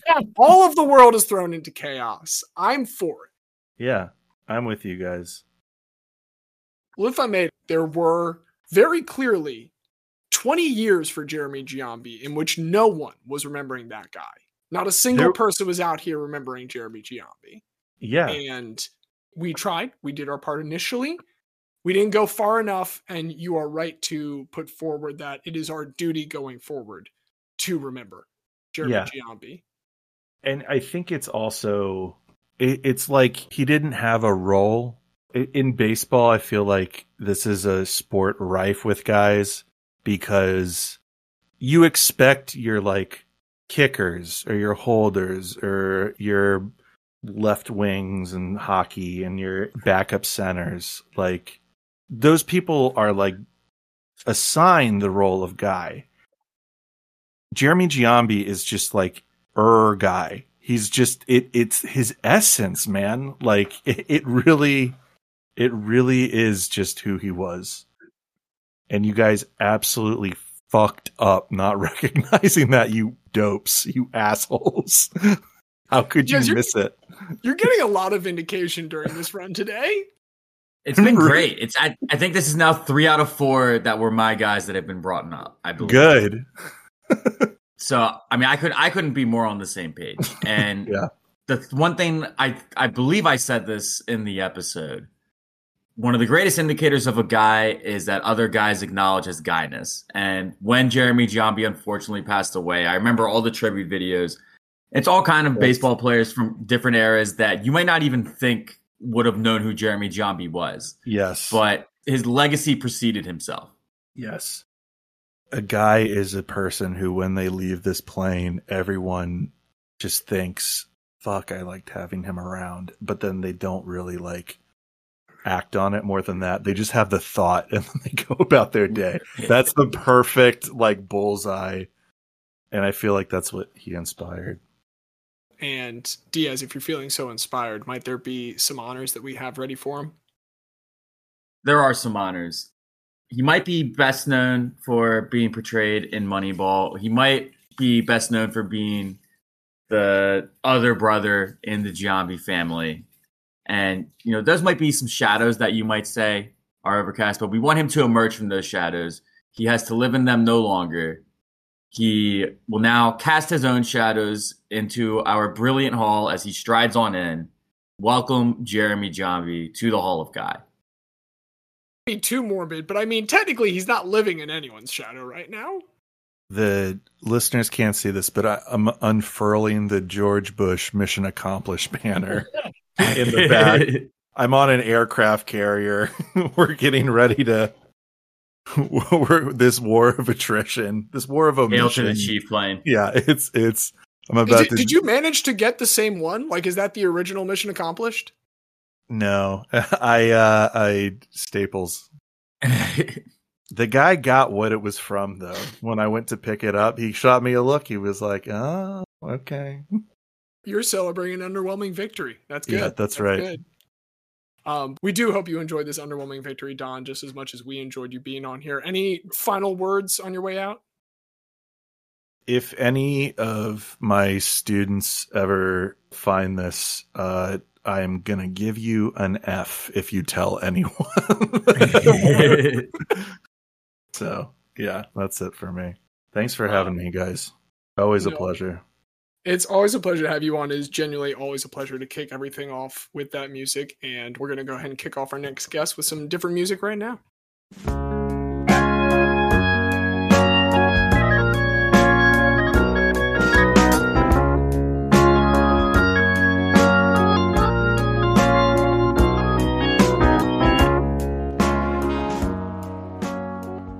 Check your five hole, folks, because we've got our fifth guest with us today. A new voice here on Remember That Guy, a friend here from down in the mid Atlantic, a fellow mass and masochist, but officially our Dundalk affiliate, Joel Miller. Welcome to the show. Thank you so, so much. It is wonderful to be here. I, I really feel it, it's an honor because I know that you've had real guests on your show, and I, I don't know if I quite elevate to that level, but I'm appreciative of the invitation nonetheless. Thank you very much. we are uh we are appreciative like it, it is truly nice to know that there are people that listen to this every week as you make sure to let me know at work that you do and and sincerely we do thank you for that but of course we don't want to let all of this go to our heads because what we are here to do is know how we fucked up and joel i am curious in your eyes what is one of these bigger goofs that we have made Well, I wonder if I could introduce this guy in a way that you often do on the show by leaving a few breadcrumbs, and maybe you could give a guess as to who you think I am leading up to. Does that sound okay? Love it. I love breadcrumbs. Wonderful, wonderful. All right, so of course I'm here to make a case for a particular guy. You know, I think the guy's work speaks for itself, but I think their position bears a closer look and perhaps greater appreciation. It's a position that all teams in their respective pro sport now has, which wasn't the case when this person was drafted. As another clue, uh, this guy likely didn't make the Hall not because they're not Hall of Guy worthy, but perhaps it was he's a victim of circumstance. That the theme of that particular episode really didn't work out for them. And as a reminder, that theme was here for a long time, but not necessarily a good time. A couple more breadcrumbs. This guy basically has an unvarnished record in their pro sport, uh, and it really needed to be for their career to be so long. In fact, really any sense of failure at this position could doom their career, whether that's high school or college or in the professional ranks. And really, even knowing the name of this player often means that they've made a mistake. This player was once quoted in the Chicago media as saying, The less you know about me, the better. I wonder, just with those brief details, if you have any guesses as to who I'm going to resurface for the Hall of Guy. I know who it is, so one of you has to make the I guess. I saw the glimmer in uh, Xavier's idea. Do we want to try and say it in unison? I'm just gonna let you say it. Okay. I'm fairly. I mean, the Chicago feels like the giveaway. I'm pretty sure it's Patrick Mannelly. Ah, yes. You got it. That's right, Patrick Mannelly. And Xavier, I, I have to say, you did a phenomenal job of making a case for Mannelly. So I, I don't want to repeat too much of what you said, but just in case, you know, some of the listeners didn't hear the episode, like I didn't. Originally, I had not heard the episode. I don't think I was a listener yet of the show when you introduced Patrick Mannelly for the Hall of Guy. But if I could revisit just a few points before I get into my case that I would like to make. And Xavier, as you brought up, Mannelly was the longest tenured Chicago Bear in history. And the quote you had that I thought was really nice is that he often lived in the shadows of his team, but he played for the Bears from 1998 to 2014. And he really did help elevate the position. There's this legacy now of long snapper camps for people of all ages, it seems like, around the country, which in part I think is inspired by an award named after Patrick Mannelly now, which goes to the NCAA's best long snapper in Division One football every year, which is now an award that is in its fifth year, and I can't wait to see who gets the 2023 honors. And Also- Longsnapper, oh, sorry to interrupt, but longsnapper.com is his website. That's right. He yeah. is the he is the long snapper. which is amazing that it even got that one. I mean, I don't know who else would have wanted that URL, but I, I'm so happy that he got it. Another point that you made relative to the website, though, is that he did what any self respecting NFL lineman did upon retiring and creating an IPA named after the position of the long snapper, which is available this season again at Bears games and in bars around the Chicagoland area. And there's a couple of key stats, and I promise I'll get into what I would like to bring to it. But Xavier, you brought up a couple of key stats in Mannelly's career, he had 2,282 botch free snaps, which to me, I can't even fathom, really. Like going out on an NFL field and just being that perfect, that good, almost every single time. In fact, he played 180 games without a block punt. You noted that he was beloved by the other special team members of the Bears, and they weren't slouches. I mean, guys like Robbie Gould, we're talking about here. He also has 81 special teams tackles, and of course, he was a 2013 Ed Block Courage Award winner for the Bears. And, you know, as a Baltimore guy, I love bringing up the Ed Block Courage Awards. Ed Block, of course, legendary Baltimore Colts trainer. So I think that was a pretty good case. And I do think in some ways, maybe he was a victim of circumstance given the episode in which you brought him up. But if I could offer a few additional considerations about what I think makes Mannelly a good candidate, and three things I want to bring up. One, some qualitative details about his gameplay. I'd like to talk about him as a multi sport athlete. And of course, there's some intangibles out there that I'd like to bring up. So, if I can get into the qualitative details here, Mannelly's a guy who not only altered the position forever of long snapper, but he faced a lot of high stakes during his career. And of course, I know the stakes are always high for a long snapper, but I think Mannelly's career with the Bears was no ordinary long snapping career. So, in the 16 years that he had with the team, do you know how many times the Bears made the playoffs? At least one. Uh, let's say, let's say five. I'll say five feels about right. I think it's more than that. I'll say five is very Seven? close. It's seven.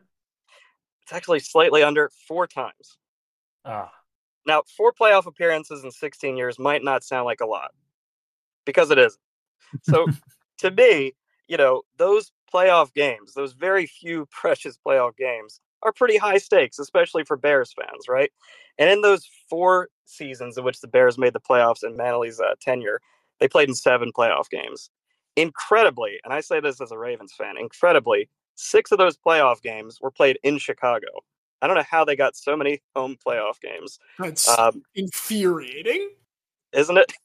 And the one that wasn't at home, you could probably guess, was of course the Super Bowl that they played in.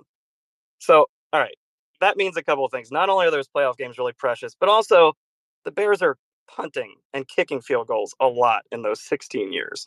If I could start with the playoffs, because it's not just the circumstances of the playoffs, but it's the conditions in which the playoffs are happening in the wintertime in Chicago.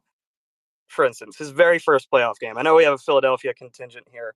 In 2001, Bears host the Philadelphia Eagles.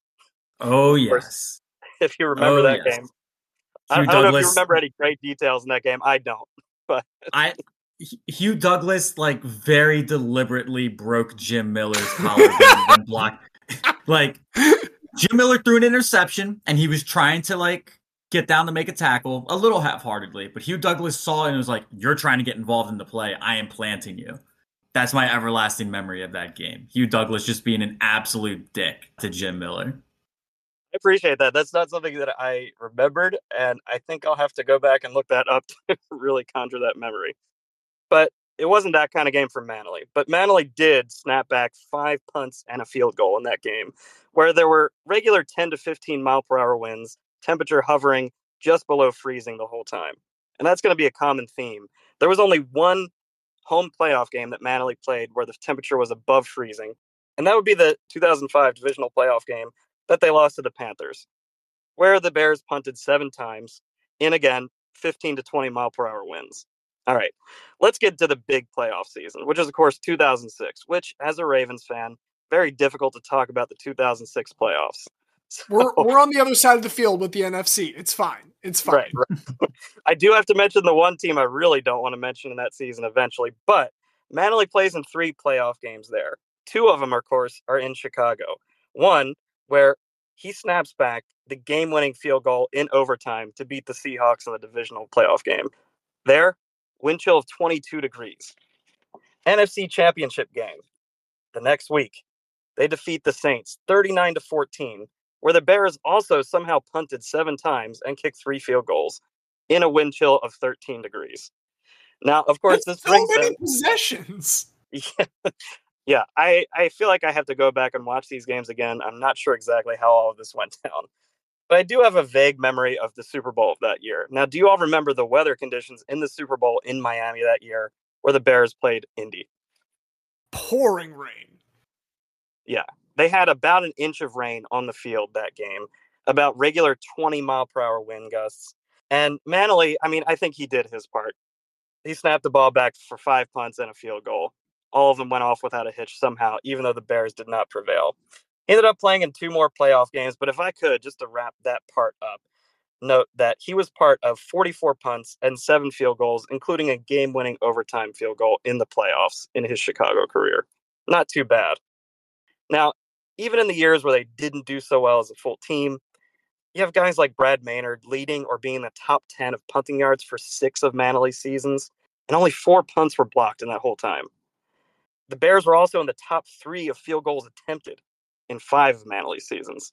So, I mean, he's out there getting a lot of action. Although, I would love to ask any long snapper how do you keep fresh? How do you keep warm in the freezing cold wind and rain or anything that happens in a Chicago home playoff game, really? That aside, if I ever get that chance, I'll ask him that. If I could move on to the Patrick Mannelly Award for just a moment as well, because I know Xavier, you did a nice job of kind of outlining that award and what that means. According to Mannelly himself, who is a reliable narrator if I've ever seen one, in 2004, only 8% of Division 1 college football teams gave scholarships for athletes at the long snapper position. Right now, 85% of Division 1 football teams offer scholarships for long snappers. Mannelly didn't have something to do with that. I don't know. I don't know what I'll do. I'll eat my Ravens hat. I mean, he definitely had something to do with that, just like he had something to do with long snappers getting recognized as an actual position by the NFL when they realized, oh, hey, we have to invite someone to do the long snapping at the Pro Bowl anyway.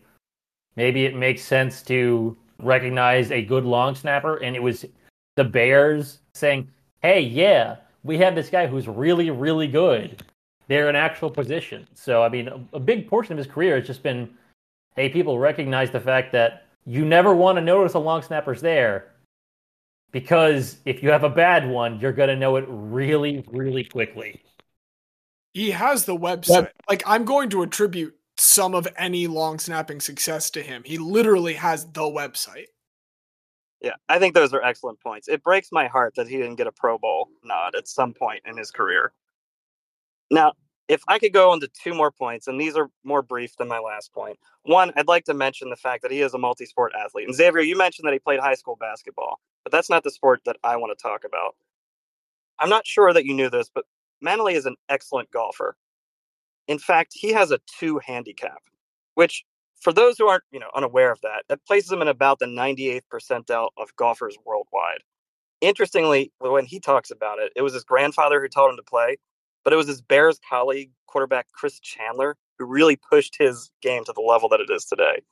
And after he really got back into it as a Bear, it really became the thing that bonded the special teams unit together. He talked about during training camp and off season. This is where the punters, kickers, and the long snapper.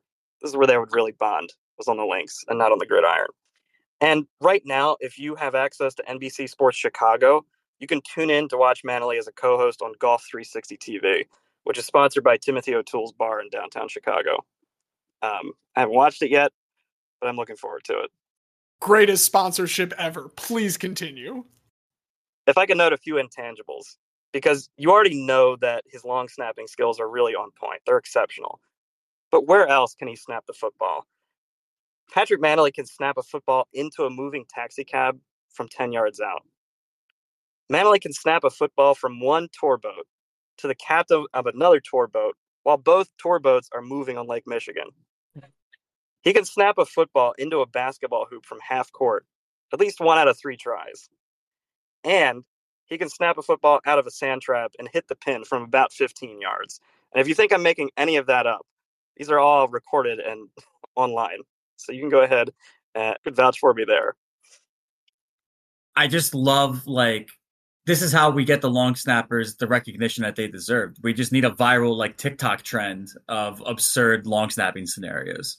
We put them in a dude perfect video where basically Dr. Seuss has written the script. Would you could you on a boat? Would you could you in a sand trap? Um, and there you go. now we have long snapper recognition.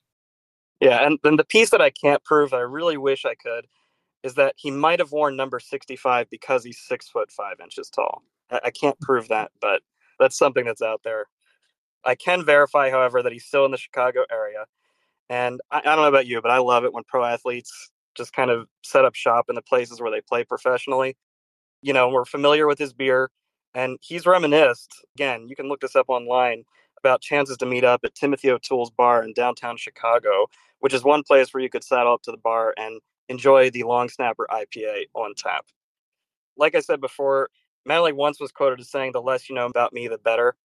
But I think we could only stand to gain by knowing all this extra information about Mannelly. And so, with that, I appreciate your time again, and I'll conclude my case for Patrick Mannelly's entrance into the Hall of Guy. I do also want to say you would have no way of knowing this, but we were literally just talking about Tommy John surgery earlier, and he is also the son-in-law of Tommy John. Oh, as a It's, it's an incredible guy connection. It was the first time we talked about it, and it hasn't become any less incredible. incredible. I, I have a couple thoughts on, on Patrick Mannelly. I think you, I think there's two really strong things that you pointed out there. One of which is that, as Diaz is fond of saying, guys elevate other guys. And I think your case in specifically describing the greatness of Patrick Mannelly through the stats of like his punters, because stats for a position like long snapper aren't really available to the same extent that we look to those guys around him being brought up by the rising tide, I think is a true mark of guy, as is just the greatness at a obscure position. You know, the other point you made, it's not necessarily the best category for him because while he was there for a long time, he was there for a very good time. He was incredibly good at what he did, but I mean, the Hall of Guy feels a little incomplete without the world's greatest long snapper. I'm sorry, Morgan Cox. Well, no, it is it is a good point about him being too good because I think there's a few positions you can get away with like not being the best and like hanging on for a few years. Nobody's like shit. We could have won a couple Super Bowls these past five years if we just had a better long snapper. It's a shame that we are stuck with this long snapper. Like it's a position where like you have a lot of job security until you mess up one time, and then if you mess up one more time, you're out. People don't care about having the best, but then the second you are anything less than the best, they will not possibly stand for you to remain. They're they're a lot like umpires. True, true. That's a great point. I mean, I don't hear or see any dissent regarding Patrick Mannelly. I think this is an excellent opportunity to recognize a guy that had fallen by the wayside. And if, if that's the case, then Diaz, I can go ahead and let you do those honors. Right. It's it's a it's a position that is perhaps the guyest in all of American sports because people like to say a kicker doesn't belong on a football team. It's such a, a niche specific thing that they do. But if we really delve down into it, the most important part of that play, the part that enables both the hold and the kick, and without this, it is impossible to have either of those, is of course the long snap.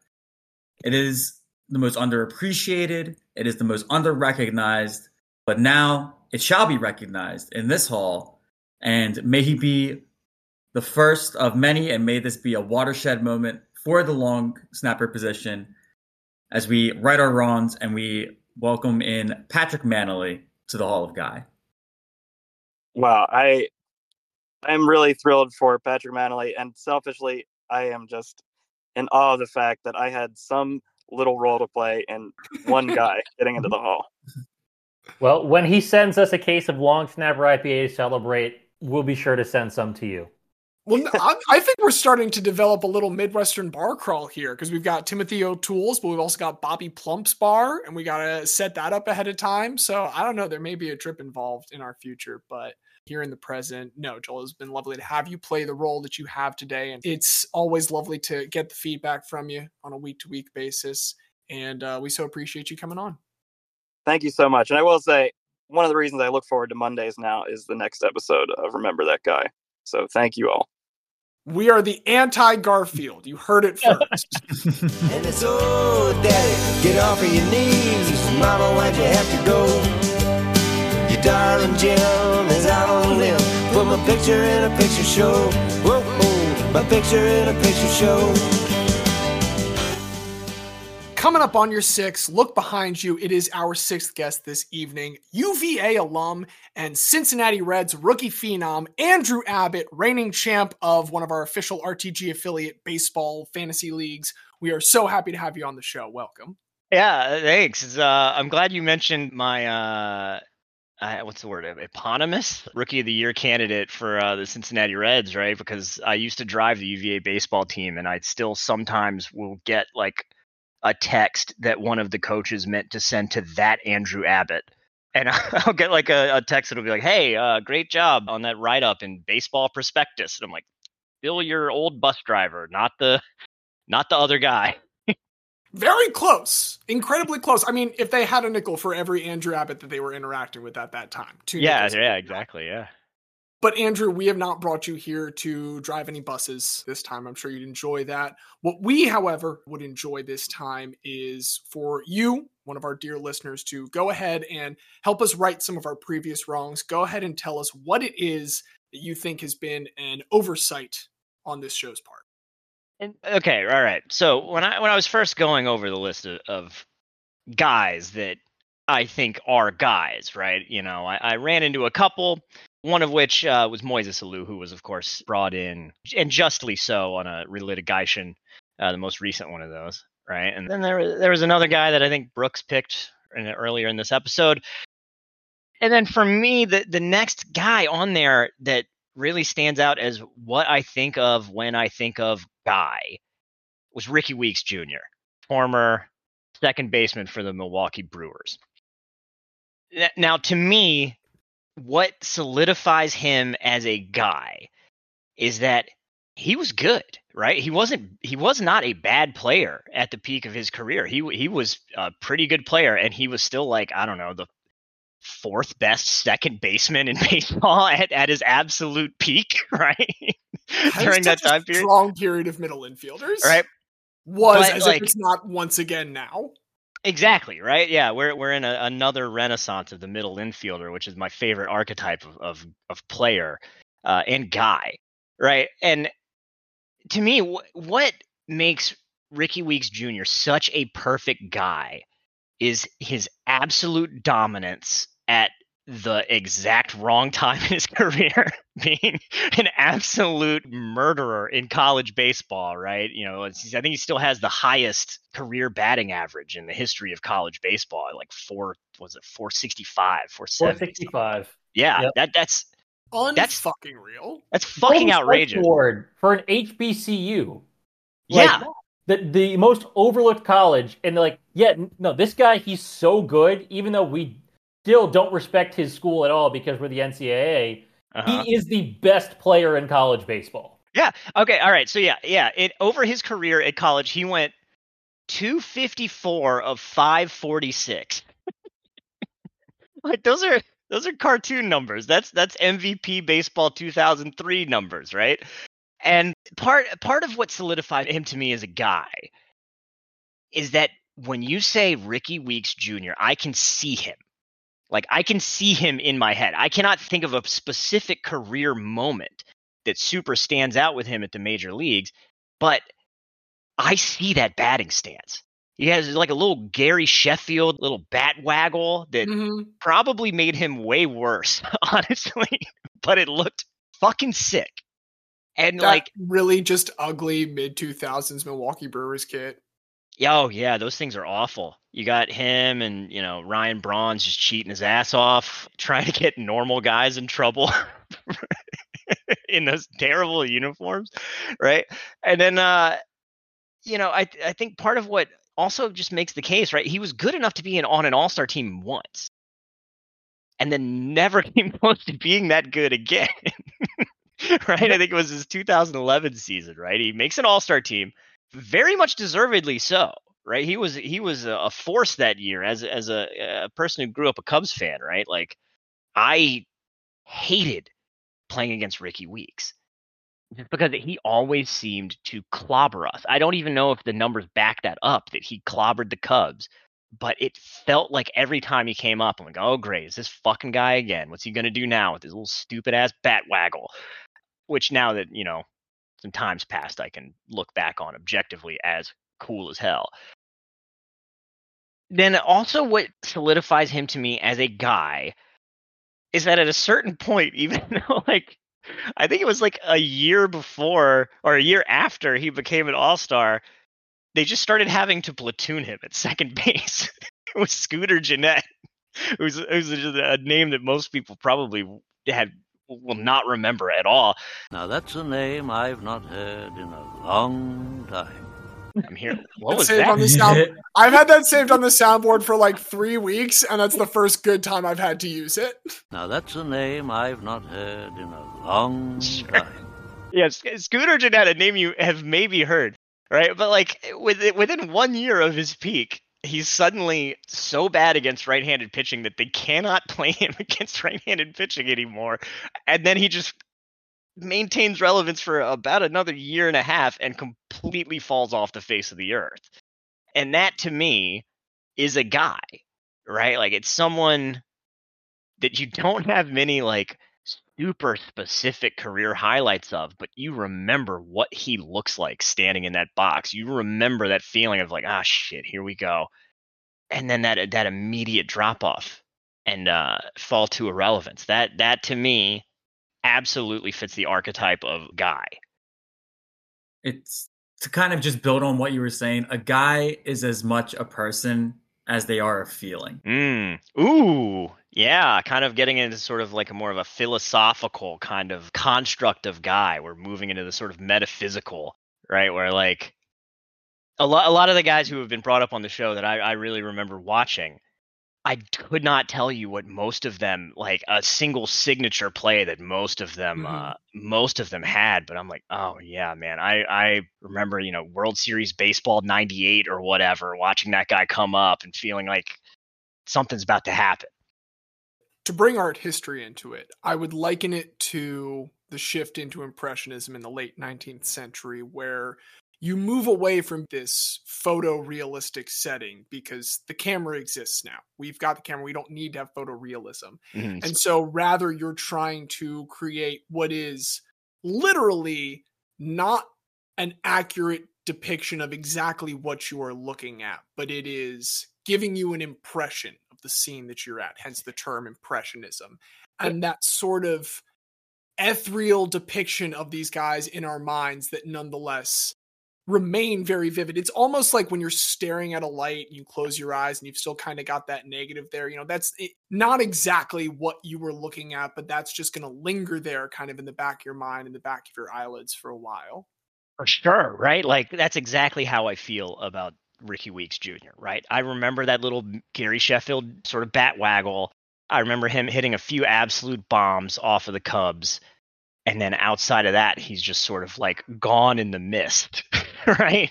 like I, I, I didn't watch the Brewers enough to get, you know, like to be like traumatized by his defense or, uh, why, you know, having memories of important strikeouts or whatever. But man, I, I, to this day, like when I see his name, I just have an image in my head of him standing in that box, waggling that bat as hard as he could, or he, you know, probably swung at the worst pitch of the game. The last thing that feels so compelling about you bringing Rickie Weeks is that element of this being a member of a childhood rival that so infuriated you, but that you have now come to, you know, slowly warm on. I mean, that's that's like the very first discussion we ever kind of had about guys on this. If we're doing a backwards looking episode the way that we are right now and the way that we will continue to do here for a little bit, that's like one of the earliest concepts we've ever discussed. Someone that just killed us and now remains in our mind forever. Yeah. Yeah, absolutely. Right? Like it's just it's something that just sticks to you forever. You, you, eh, you know, it's like a it's it's like you have a a brain tumor that you just cannot that is inoperable and is slowly going to kill you. and instead of being a cluster of cancerous cells, it's a guy who was pretty good and somehow somehow just made you wish you were dead. You heard it here first, folks. Rickie Weeks, kind of like cancer. I didn't uh, say Andrew said. One other tangential, non-cancerous reason or fact, I guess I wanted to bring up regarding Rickie Weeks Jr. Did we know that he has a brother that also played Major League Baseball? Uh Jemile Weeks, right? Uh, Jemile, yeah, and he is a Baltimore Orioles legend. God damn right. Uh, how can I say no to the Weeks family now? I- I'm, I'm guessing he's one of those one of those guys, James, that you convinced yourself like a sicko was gonna like really turn it around when he got to Baltimore. Let me tell you how good I thought Melvin Mora was for years. And Melvin Mora's not bad, but like I would have sworn to you for a decade Melvin Mora was the greatest third baseman in baseball. We- I mean, we have a, a similar uh, sort of brain sickness that was caused in us by Felix Pie, right? I'm sorry, you mean hit for the cycle once, Orioles legend Pie? yeah, the guy that I was convinced was going to be the Cubs center fielder of the future for like 15 years. Can, can I read Jemile Weeks' one sentence Wikipedia page entry under the Baltimore Orioles section? Oh Lay yeah, that on sounds good. On December 2nd, 2013, Weeks and a player to be named later were traded to the Baltimore Orioles for pitcher Jim Johnson. The player to be named later No was fucking way! This is a trade for Jim Johnson. Okay, sorry. Please keep going. The player to be named later was identified as David Freitas on December 12th. Uh huh. And, and that's it. That's- and then yeah. It, and then it skips to the Red Sox section. It says the Orioles traded Weeks and Ivan DeJesus Jr. to the Boston Red Sox for Michael Almanzar and Kelly Johnson. That's how we got Kelly Johnson. Okay, those are like two trades that immediately stand out. Right, David Freitas is like that's just like a ghost of a name to me. Like I have, I remember that name and do not remember anything about the guy. Now that's a name I've not heard in a long time.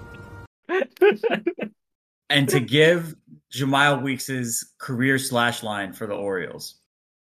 273 average with a 273 OBP, 455 slugging for a 727 OPS, solid across three games.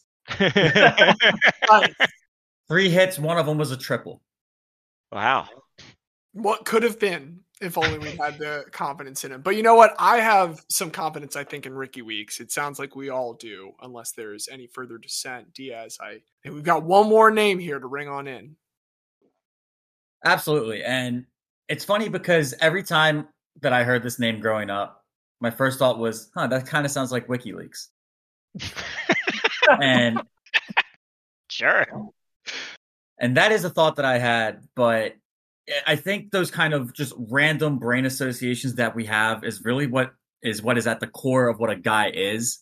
And when we look back on Rickie Weeks Jr., what we actually have is a career that lasted nearly a decade and a half, one of the most decorated ball players in the history of HBCUs, a one time All Star, but I think most importantly now, a one time inductee into the Hall of Guy.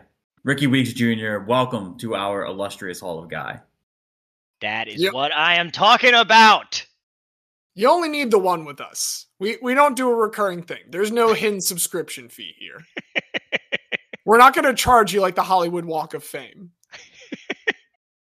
When you're in your family, we're like Look, Olive Garden. I think you guys, you guys are maybe giving up a, a, a very valuable revenue stream by not. No, Diaz hit it right on the head. We are exactly like Olive Garden. All inductees are welcome to free breadsticks. Unlimited soup, salad, Unlimited and free- breadsticks. We we are not shorting them here on any front. Is that still an offer? Do they still do that? They can't possibly still be in business if they do that. I have to imagine it's gone now. There's no way you stay profitable doing that. Maybe it's like the Costco thing, where it's just like some like deranged Italian man was like, "If you charge more money for the fucking breadsticks, I'm on. I will burn this company. I'm on the Olive Garden website right now. Okay. And it says, never ending super salad and breadsticks. Enjoy never ending servings of our famous breadsticks, garden fresh salad, and homemade soup, made fresh daily at a price you'll love. Asterisk, never ending refills of soup, salad, and breadsticks available dine in only. Which makes sense. That's still about- pretty good. God, You if just- you could get that delivered to you, if you could get that Oh. delivered to you endlessly, like you just have some Keep guy, bringing me breadsticks. you just have some Uber guy as your like breadstick slave who has to bring you breadsticks in perpetuity. The soups they have are zuppa toscana, pasta fagioli, chicken gnocchi, and minestrone. And I will say that I've had that gnocchi in the past like two years. When I I went to Olive Garden like two years ago, and it was actually pretty good. Somebody, somebody went home, and that was the only restaurant around, huh? I remember when an Olive Garden opened in my hometown, and uh, it was you had to wait like an hour and a half to get into the motherfucker. It was it was wild. that that was Applebee's for us." We were like, "Oh shit, we have a restaurant now." yeah, like we have a we have a sit down restaurant. I'm gonna sign the RTG email up to get news and offers from Olive Garden, so we can always be in the forefront of Olive Garden news. Go for it, baby. They'll all get redirected to my inbox. Slowly choking James's email to death by signing them up for Infinity Chain Restaurant offers. Speaking of restaurants, Andrew, thank you so much for serving up on a platter this excellent discussion of Rickie Weeks, among other topics. Uh, it has been great to have you on. It has been great to have you in our RTG affiliated league.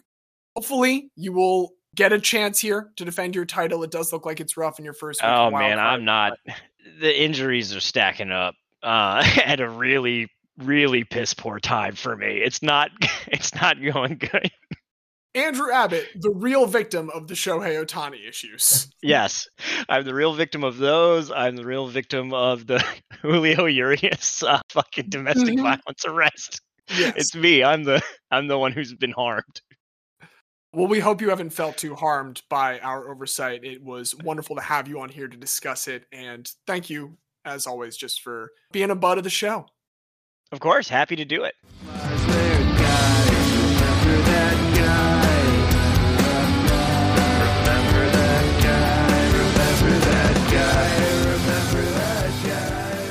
Well, there you have it, folks. The half dozen venerated members of our Veterans Guy-mittee have made their thoughts known, their voices heard, and corrected some mistakes that needed correcting. We are so grateful for their help. And Diaz, if, to, to truly let us bask in the light that has been shown upon our eyes now the scales have been lifted and we have seen where we went astray before let's celebrate these guys one last time Absolutely. I think with any truly great system, there needs to be checks and balances. There can be no absolute authority, and there must be the ability to admit when you're wrong, or as you've put it several times throughout this episode, James, when you fucked up.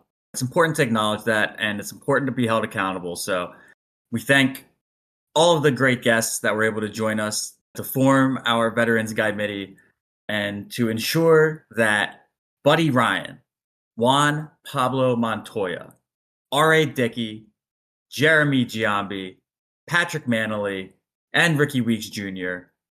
all received their proper recognition within this Hall of Guy. We got it wrong once, we got it wrong twice, but for these lucky six, the third time's the charm. They are entitled to unlimited soup, salad, and breadsticks at the RTG Dining Hall for as long as this illustrious hall shall exist. The dining hall is just essentially an olive garden that we have now built into the basement When you hear your guy, uh, when you're here, you're guy. And I mean, that is the attitude that we wanted to present to our lovely guests. One more thanks to our longtime listener, fourth time caller, Kevin McFall, our disgraced NBC anchor, Brian Bison Dele Williams, our current Guy-llionaire champion and IT expert, Brooks Rudy, our musical director, Don Ham. Thank you to him as well for the lovely theme music.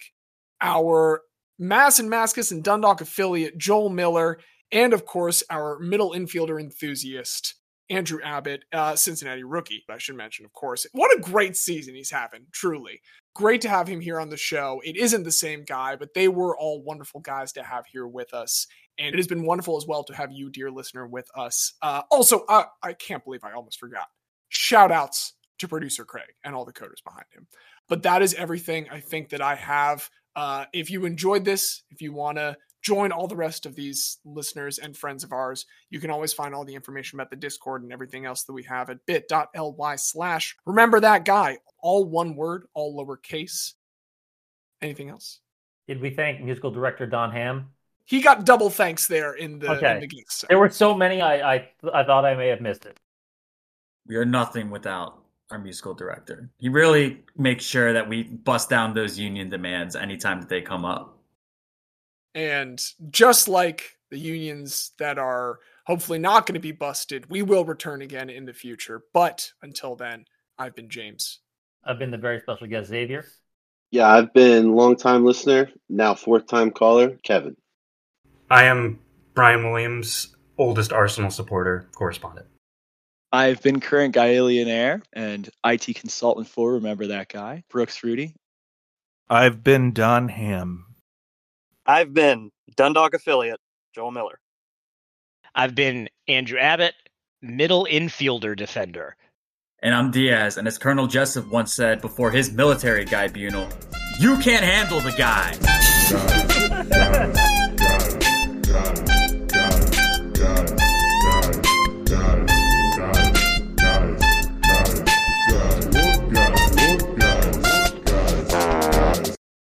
Craig is great. I love Craig so very, very much.